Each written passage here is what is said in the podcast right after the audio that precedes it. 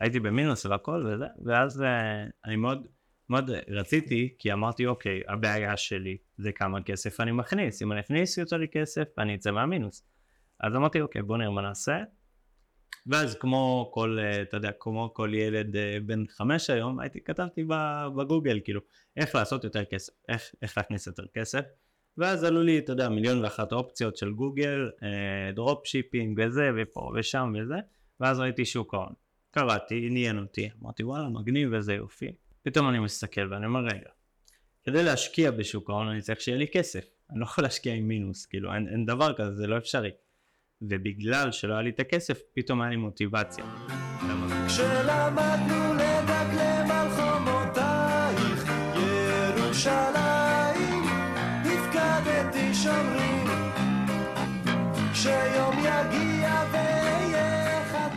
אתם מאזינים לפודקאסט הוראת קבע, כחלק מפרויקט קבע ישראל למען אנשי קבע צעירים.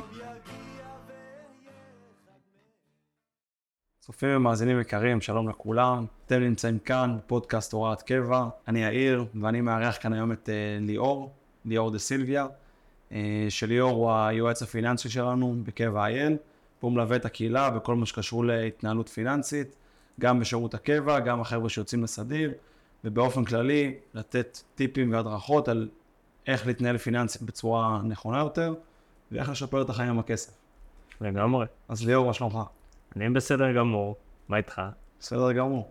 בוא תספר לצופים ולמאזינים קצת עליך, מי אתה, מסלול צבאי, ואיך הגעת לכל הדבר הזה שנקרא התנהלות פיננסית וייעוץ פיננסי. ממש סיפור חיים.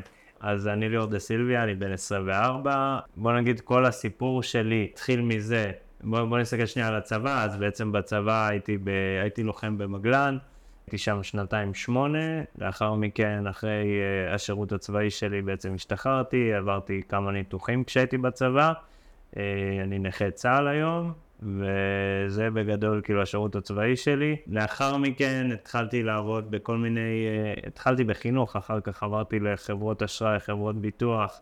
התחלתי ללמוד את כל העולם הזה של הפיננסים, התעסקתי בשוק ההון, עבדתי גם בחברה שמתעסקת בשוק ההון, וכל הדבר הזה מאוד עורר בי את, ה, את הרצון של להעביר את זה הלאה לאחרים, הבנתי שזה מה שאני רוצה לעשות הכי טוב, והיום זה מה שאני עושה למחייתי, אני יועץ פיננסי, עוזר לאנשים בעצם ליצור שליטה על הכסף שלהם, בין אם זה בעסק, בין אם זה בחיים האישיים. אה, זה לגבי מה שאני עושה היום.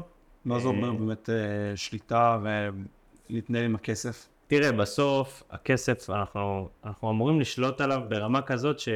זה לא רק אני יודע כמה אני מוציא כל חודש, זה לדעת כמה אני רוצה להוציא, אני יודע כמה, כמה אני הולך להכניס בחודשים הבאים מבחינת השקעות שלי, מי יש לי. אני יודע לייצר לעצמי מטרות, יעדים, אני יודע בעצם לאן כל שקל שלי הולך, ואין בעיה עכשיו, הרבה פעמים אנשים אומרים לי, מה, אז כאילו כל, כל פעם שאני אקנה קרטון חלב אני ארשום את זה? לא. אתה צריך לדעת כמה אתה מוציא על אוכל בכללי, אתה צריך לדעת כמה אתה מוציא על אוכל בחוץ, כמה זה, ומפה לשם אתה תבין גם כמה כסף אתה מוציא כל חודש ותתכנן את זה קדימה, ולא עכשיו רק תסתכל בעשירי לחודש, אה, הוצאתי עשר אלף שקל, איזה באסה. זה לא המטרה. נשמע רציני כל הנושא הזה של כסף. זה חשוב. פער מאוד מרכזי היום אצל אה, חבר'ה בשירות סדיר ובשירות אה, כן, בשירות קבע. זה, זה אפילו גם לא רק בשירות, תראה, 43% מהמדינה היום במינוס, זה, זה הנתון. מה זאת אומרת 43 43% מהמדינה נמצאים במינוס. 43 מהמדינה נמצאים במינוס. כן, בדיוק. לא באמת. לא, באמת, זה, כן? זה הסיטואציה, ויותר מ-70% היו במינוס לפחות פעם אחת בחיים. זה כאילו, אני גם חלק מהסטטיסטיקה הזאת, אני גם כן הייתי בצבא, כשהייתי בצבא הייתי במינוס, גדלתי בבית שכאילו, אף פעם לא היינו במינוס, לא גדלתי בבית אה, מפואר או משהו כזה, גרתי באשקלון, בשכונת עתיקות, מי שמכיר. זה לא שהיינו עשירים, אבל כאילו, זה לא שהיינו עניים, סליחה, אבל, אבל אה, לא היינו עכשיו טסים לחו"ל כל יומיים ולא היינו זה, ו, וזה בסוף גם מה שעזר למשפחה שלי, להורים שלי, לא להיות במינוס, לא להגיע למצב של חובות, לא להגיע לדברים האלה, ובאיזשהו מקום, אצלי כל, ה, כל המקום הזה של כן להתעסק בפיננסים, כן להתעסק בכסף, בא בעצם מסוג של חוסר, כאילו אני מסתכל על, אה, על נגיד אבא שלי לצורך העניין, הוא עצמאי כל החיים. מה הוא עושה? והוא מתעסק בעצם בכל הנושא הזה של אה, בנייה, של גגות רעפים, דברים, ופעם הוא היה גם עושה ממ"דים וזה, אתה יודע, ככל שהם מתבגרים זה קצת יותר קשה, אבל, אבל כאילו אני מסתכל עליו, ועוד כשהייתי ילד, בגיל 8, 9, 10, הייתי... הייתי סתם כזה מתעניין, אתה יודע, ילד שואל שאלות וכזה, אז אמרתי, כאילו, הוא אומר לנו שהוא עשה איזשהו פרויקט, עשה איזה וילה או שתיים במקביל, ואז הוא אומר, וואי, הפסדתי כסף מהווילה הזאת. עכשיו, מה זאת אומרת, הפסדתי כסף, אבל הוא עבד מלא. נכון, בדיוק. הפסיד כסף כי בסוף הוא כן, הוא היה עצמאי כל החיים, אבל הניהול כספים שלו, הוא אף, אף אחד לא לימד אותו איך לנהל כספים בעסק, אף אחד לא לימד אותו איך לנהל את התזרים, איך לנהל אה, שנייה ספקים שלו, שזה היה עובדים לכל פרויקט, ומפה לשם הוא, החומרים, העובדים, הזה, עלה לו יותר ממה שהוא קיבל על הווילה. זה כאילו, ואז אתה מבין שכאילו הבן אדם בסדר, עבד חצי שנה בפרויקט שהוא גדול יחסית, ופתאום בסוף, בפועל, בכסף שנשאר בכיס, לא נשאר כלום. כאילו, היה מספיק למחיה, אבל לא היה מעבר לזה. כן. זה כאילו, ה... זה שאתה רואה כאילו גם, אתה מסתכל על אנשים אחרים שמתעסקים באותו תחום, ואתה אומר, בואנה, כאילו, איפה, איפה הפער? והפער היה ב... בידע הפיננסי הזה. בידע הפיננסי שבעצם לא היה לו. כן, חסר. בדיוק, היה חסר, וכילד בן 9, 10, 11, כאילו גם הייתי עובד איתו בגילאים האלה, אתה יודע, בחופשים ובזה, ו- ואתה אומר כאילו, בואנה, כאילו, איפה, איפה זה? איפה, איפה הכסף נעלם? כאילו. אה, ואז כשהתבגרתי, כאילו היום אני יודע להגיד, היום אני מבין לחלוטין שהכל קם ונפל על הניהול כספים. כאילו, זה נטו זה. כי פרויקטים היו, מכירות היו, שיווק מפה לאוזן היה, כאילו, אז, אתה יודע, לפני 15-16 שנה לא היה טיק טוק. כן, זה היה, זה היה יותר פה לאוזן, כי אנשים כבר מכירים את העבודה, מכירים את הבן אדם, ומתקשרים אליו לבד כבר. אבל זה לא, כאילו, אתה יודע, בסוף שיווק היה, מכירות היה, אבל איפשהו בפיננסים שם זה נפל, וזה הוביל למצב שזה הוביל. והיום גם חלק מהשליחות שלי זה, זה לגרום לזה שזה לא יקרה לאחרים, כאילו, בין אם זה עסקים ובין אם זה שכירים, כאילו שעכשיו יש אנשים שמגיעים אליי שהם פתאום עם מכניסים עשרות אלפי שקלים כל חודש כזוג, 30, 40, 50 אלף שקל והם במינוס. כי... איך, אבל הם מכניסים 30, 40, 50 אלף שקל? זה אף פעם לא, זה, זה לא משנה כמה אתה מכניס, וזה מחזיר אותי לנקודה שבה הייתי בצבא.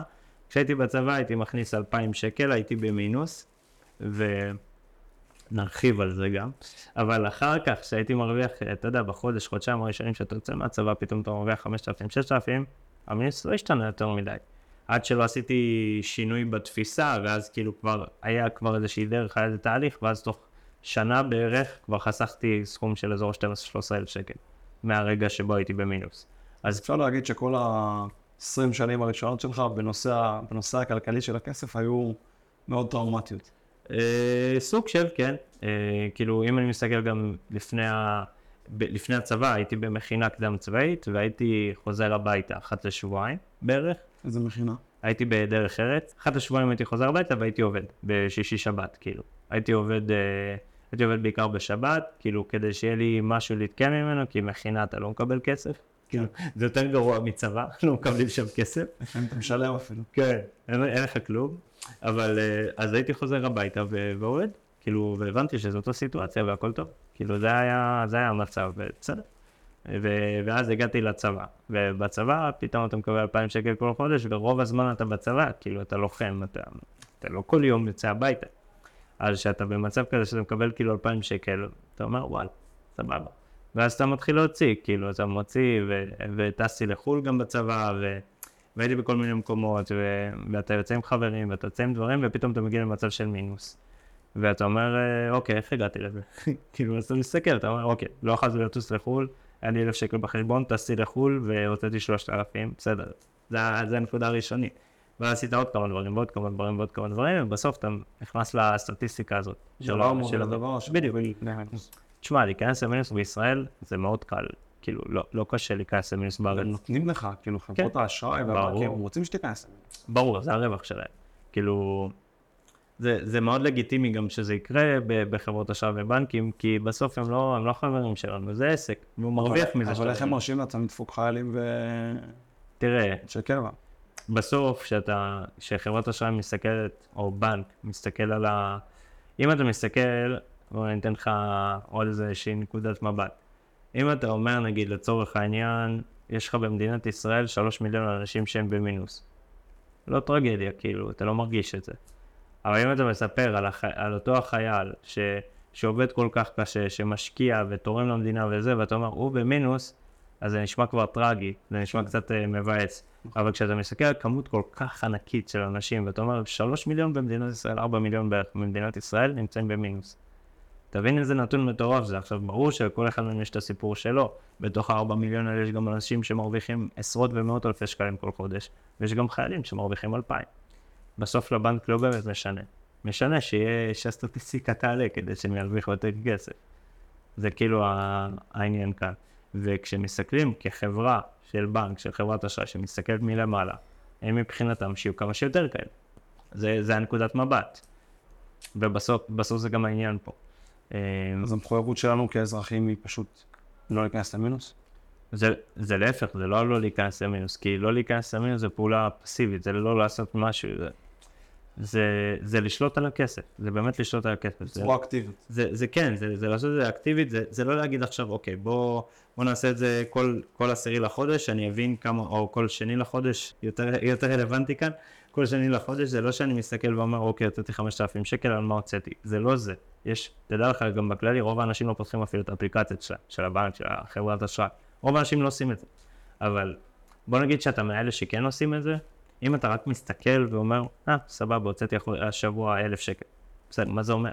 כאילו, תעבוד עם איזשהו תקציב מסוים, תעבוד עם איזשהו משהו, אתה יודע שאתה מרוויח 6, 7 או 2,000, אם אתה בסדיר, לא באמת משנה.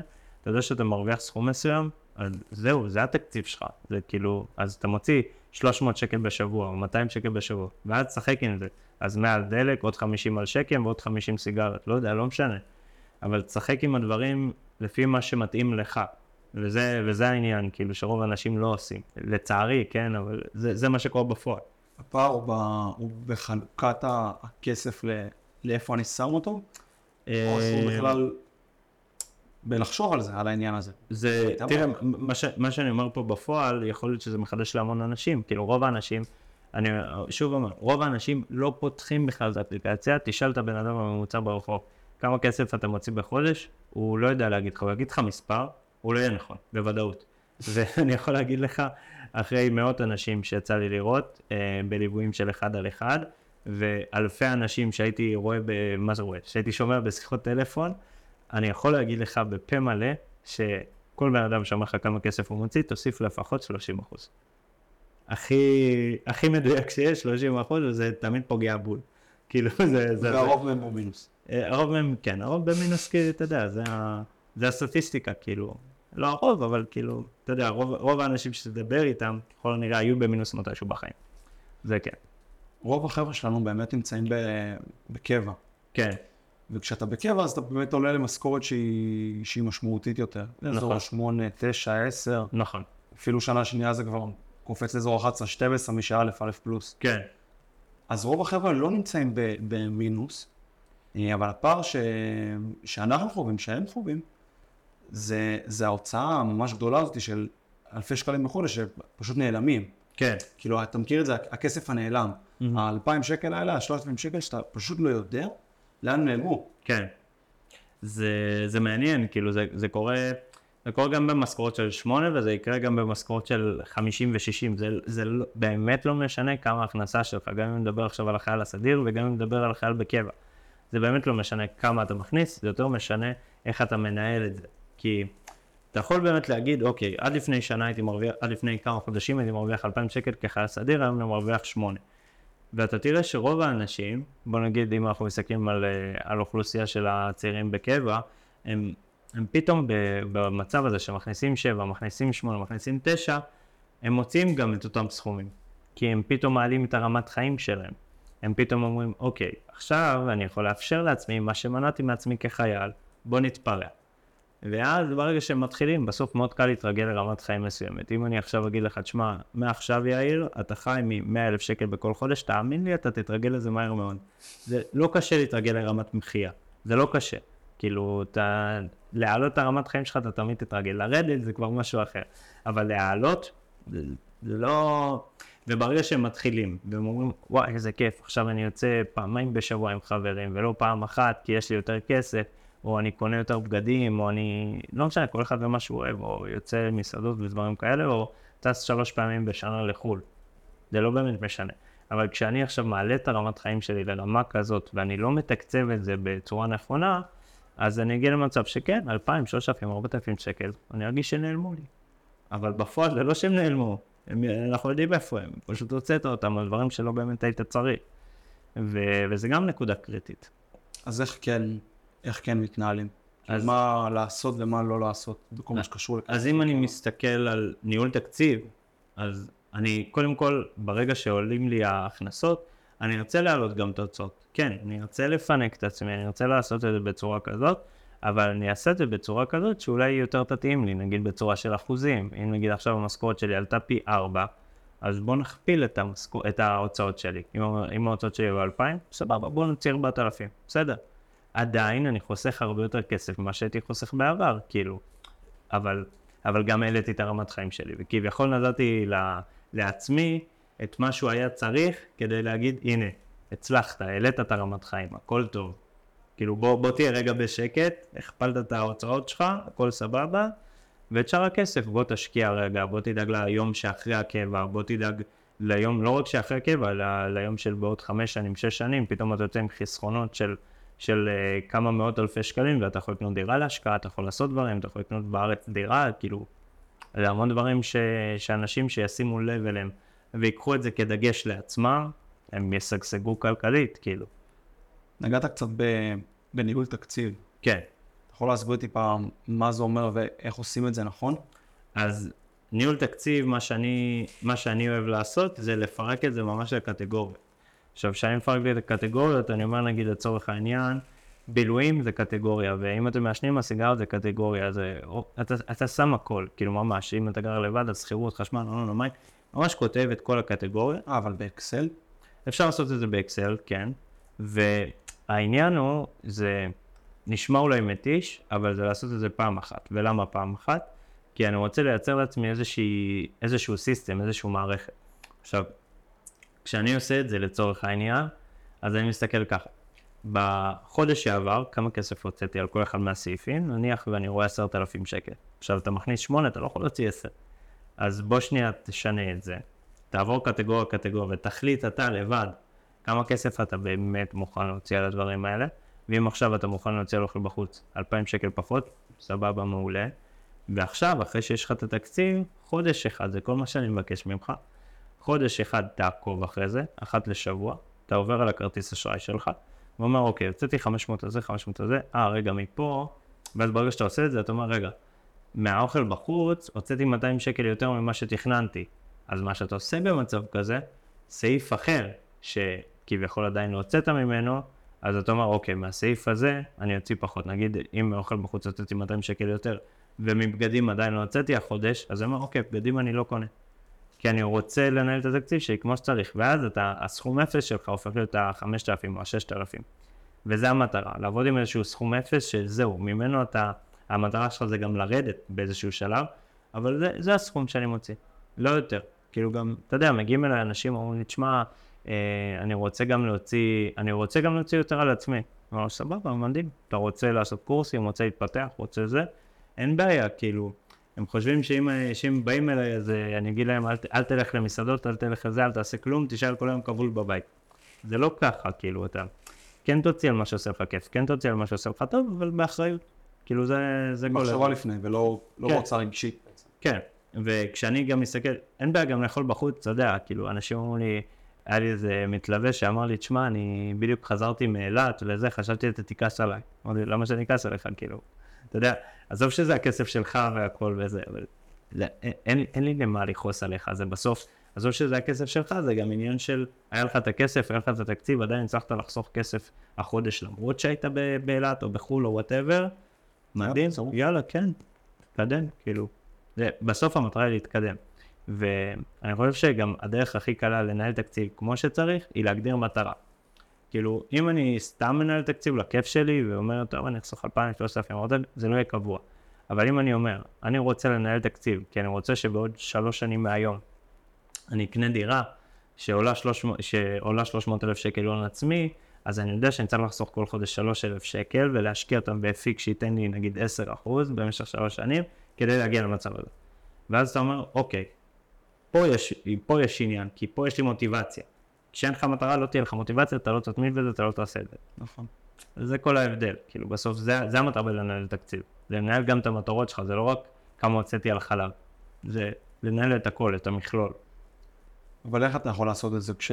כשאין לך זמן, או כשאתה נמצא ב-12 שעות עבודה ביום, 14 שעות עבודה ביום?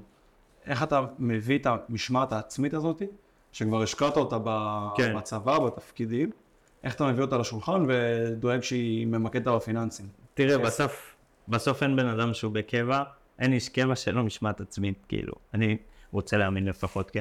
אבל, לא, אבל סתם, ברצינות. אין, אין איזה מישהו שאין לו איזושהי משמעת עצמית, כי בסוף להיות במערכת צבאית כל כך הרבה זמן, זה, אתה כן מפתח יכולות ומסגל לעצמך כל מיני הרגלים שהם טובים. כל מה שצריך זה אחת לשבוע, לא ליותר מדי זמן.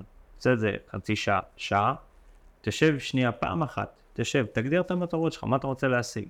כמו עכשיו שאתה יוצא לנוהל קרב, בסדר? שאתה מגדיר מה היעדים הנדרשים ומה יכול להיות בלת"מים בדרך, כל מיני מקטגים וכזה, אני עדיין זוכר את הדברים.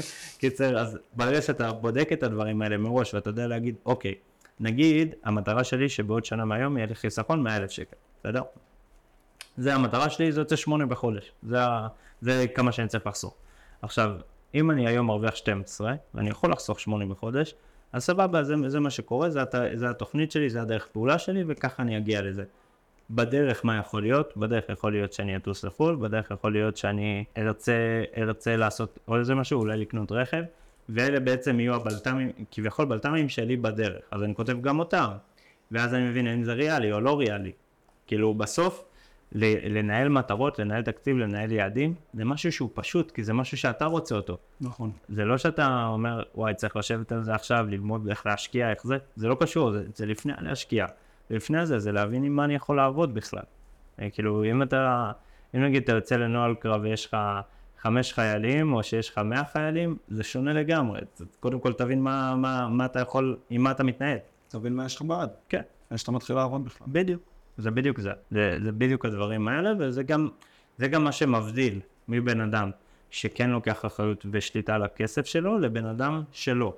כי אותו הבן אדם ש, שינהל את התקציב שלו, ינהל את המטרות שלו, יהיה הבן אדם הזה שבסוף יגיד, אוקיי, הנה, השגתי. כי אתה רוצה לב... הנה, השגתי, ובוא, תמיד יהיה מטרות. כאילו, אנחנו לא אנשים ש... כאילו, אתה השגת, נגיד, לא יודע, היה לך מטרה לקנות רכב ב-100,000 שקל, וקנית אותו, ועכשיו אתה אומר, וואלה, איזה כיף לי בחיים. לא, יהיה לך עוד מטרות, כאילו, אתה תרצה אז אולי לטוס לחו"ל עוד פעם. או אתה, תמיד יהיה לך מה לרצות, במיוחד בעולם הכסף, בעולם החומר. כן. תמיד אנחנו רוצים, עוד אין מה לעשות. אז דיברנו באמת על כל מה שקשור למטרות וללמה אני צריך לנהל את הכסף שלי או לקחת שליטה על הכסף שלי. דיברנו על צד אחד של, ה, של הניהול של הכסף שהוא הוא נקרא חיסכון וניהול תזרים, הוצאות. כן. תיקח אותנו קצת לאיך אפשר להשקיע את הכסף, בעצם לקבל עוד כסף על הכסף שלי כדי לממש את המטרות שדיברת עליהן קודם. אז אני אחזיר את השיחה שלנו קצת אחורה.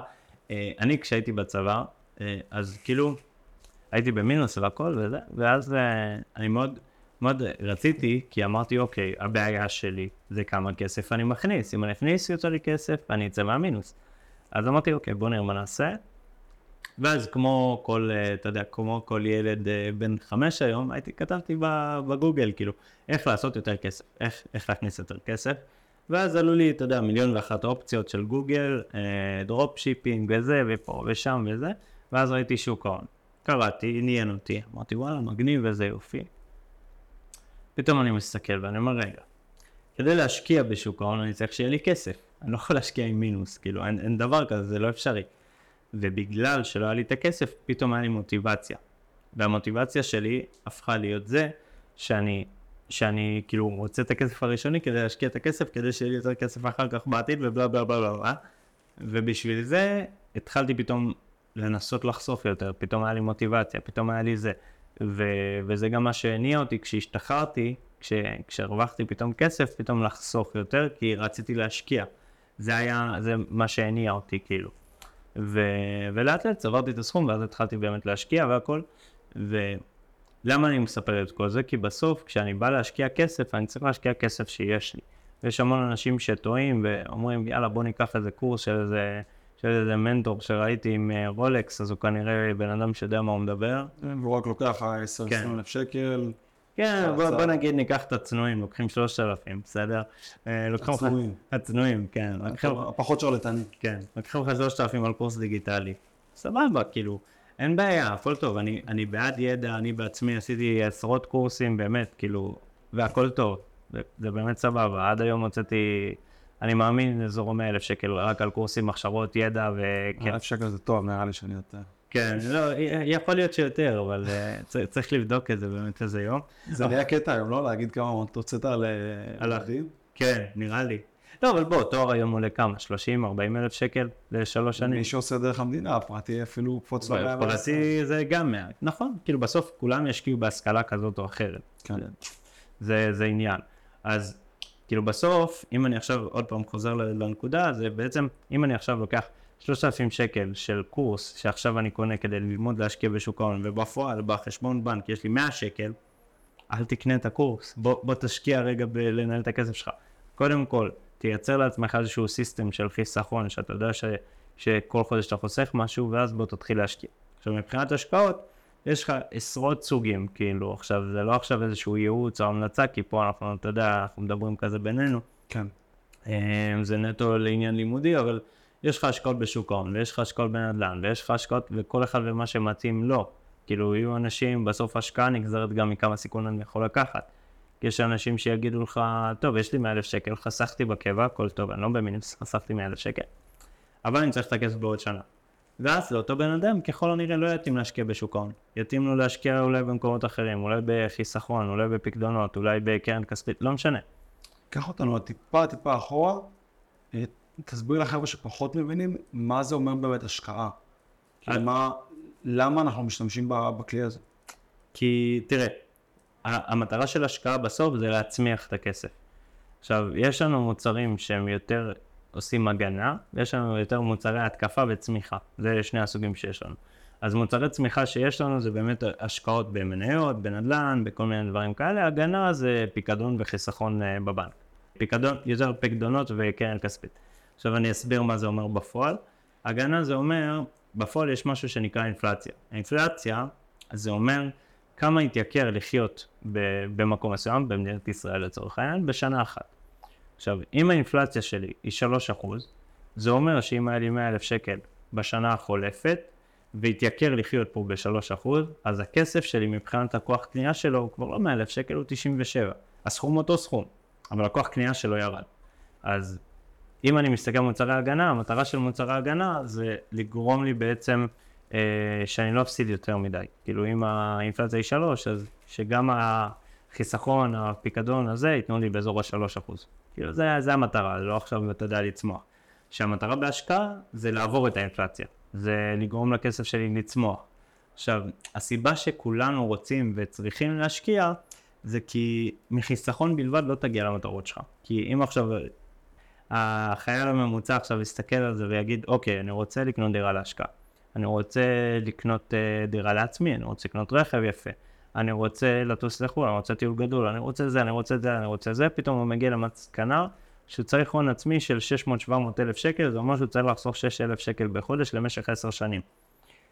זה לא קל, אבל ברגע שאתה לצורך העניין לוקח את הכסף ואומר לעצמך, אוקיי, בוא נשקיע אותו רגע, אז פתאום אתה לא צריך לחסוך 6-7 אלף שקל בחודש, אתה יכול כביכול להשקיע 3,000 שקל בחודש ולהגיע לאותה תוצאה בדיוק, כי הגעת למצב שההשקעות שלך עושות לך כסף. וזה העניין, כי בסוף רק מחיסכון יהיה מאוד קשה עד גבול הבלתי אפשרי להגיע למטרות והיעדים שלך, כי אנחנו, אנחנו חיים בעולם כזה שאנחנו תמיד רוצים עוד, ואנחנו מסתכלים על השכן, ובטיקטוק ובאינסטגרם אתה רואה את זה מיל... כאילו אתה רואה כל יום עשרות פוסטים רק על כמה שבן אדם ההוא עשיר וכמה בן אדם הזה טס ב business ל... לווגאס וזה, ו- וכל הדברים האלה. ובפועל 43% מהמדינה במינוס. נכון, נכון, זה, זה, זה לגמרי חלק אקוטי מהדבר הזה, כאילו, יש לך את הכאב, כן, יש לך את החלום. נכון. ואתה מסתכל על ה... אתה מסתכל על בן אדם ממוצע, פתאום הוא מסתכל לך ב story, רואה לך, וואלה, אתה טס עכשיו ב business, ל... לא, לא משנה לאן, רק הטיסה עולה 5,000 דולר, הבן אדם אומר, מה, לי לא מגיע? עזוב, והוא יכול להגיד לעצמו, עזוב, הנה, הוא חי בגבוה, סבבה, בוא אני אטוס ב economy, מה? ואין לו כסף, כאילו, אבל כן, הוא יטוס. כדי להגשים חלום, כדי לעשות איזה משהו שהוא לא חשב שהוא יעשה. ומה זה להגשים חלום? כאילו, אתה יודע, בסוף, מגיעים אליי אנשים כאלה שאומרים לי, עשיתי את זה כי רציתי להגשים חלום. מה זה להגשים חלום? כאילו, בוא, בוא, בוא, בוא תייצר לך את החלומות האלה. אתה רוצה להגשים את זה? סבבה, בוא תעשה את זה מהכסף שלך, לא מכסף שכאילו... בסוף כשאתה נמצא במינוס, או שאתה לוקח הלוואה, או שאתה עושה זה, מה זה לקחת הלוואה? זה, זה לקחת כסף מהעני העתידי ולהביא אותו לעכשיו. כי אם אני עכשיו לוקח הלוואה של 100 אלף שקל, ואני מרוויח 8 בחודש, אז זה כאילו אני לוקח שנה שלמה שלי, ואומר, תביאו לי את הכסף עכשיו, אני הולך לעבוד בחינם שנה. ובגישה הזאת, מי היה מסכים לעשות דבר כזה, נכון? כאילו, אבל, אבל לא חושבים על זה כאילו יותר מדי לעומק. זה, בא לי את הכסף עכשיו, כי אני רוצה עכשיו לקנות רכב, כי אני רוצה עכשיו לעשות זה. ובסוף זה מגיע למצבים האלה.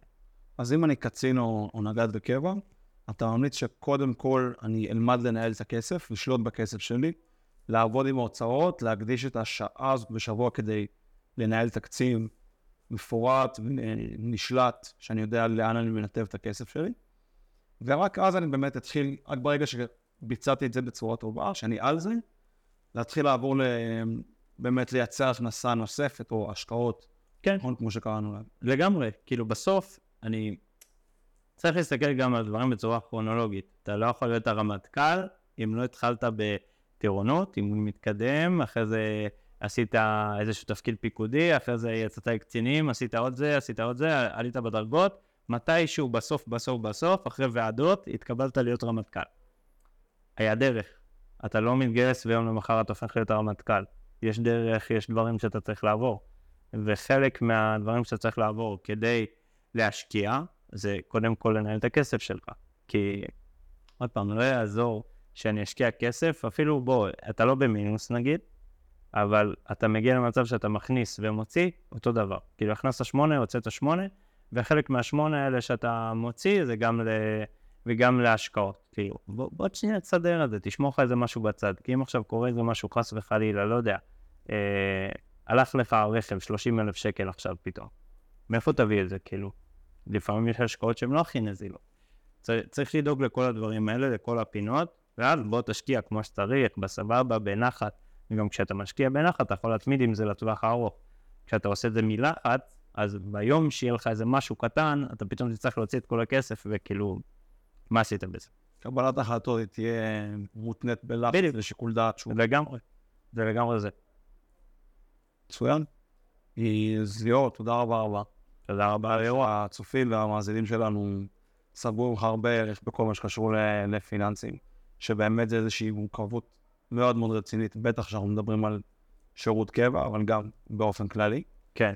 וזהו, ולכם חבר'ה, ליאור ילווה אתכם בכל מה שקשור לפיננסים. מי שעוד לא מכיר, מוזמן להיכנס לאינסטגרם ולשים עוקב לקבע אייל, ותוכלו לבקר גם באתר החדש שלנו, שאני מקווה שתצפו כבר לא יהיה חדש. אז אנחנו היינו הוראת קבע של קבע אייל, תודה רבה לכולם.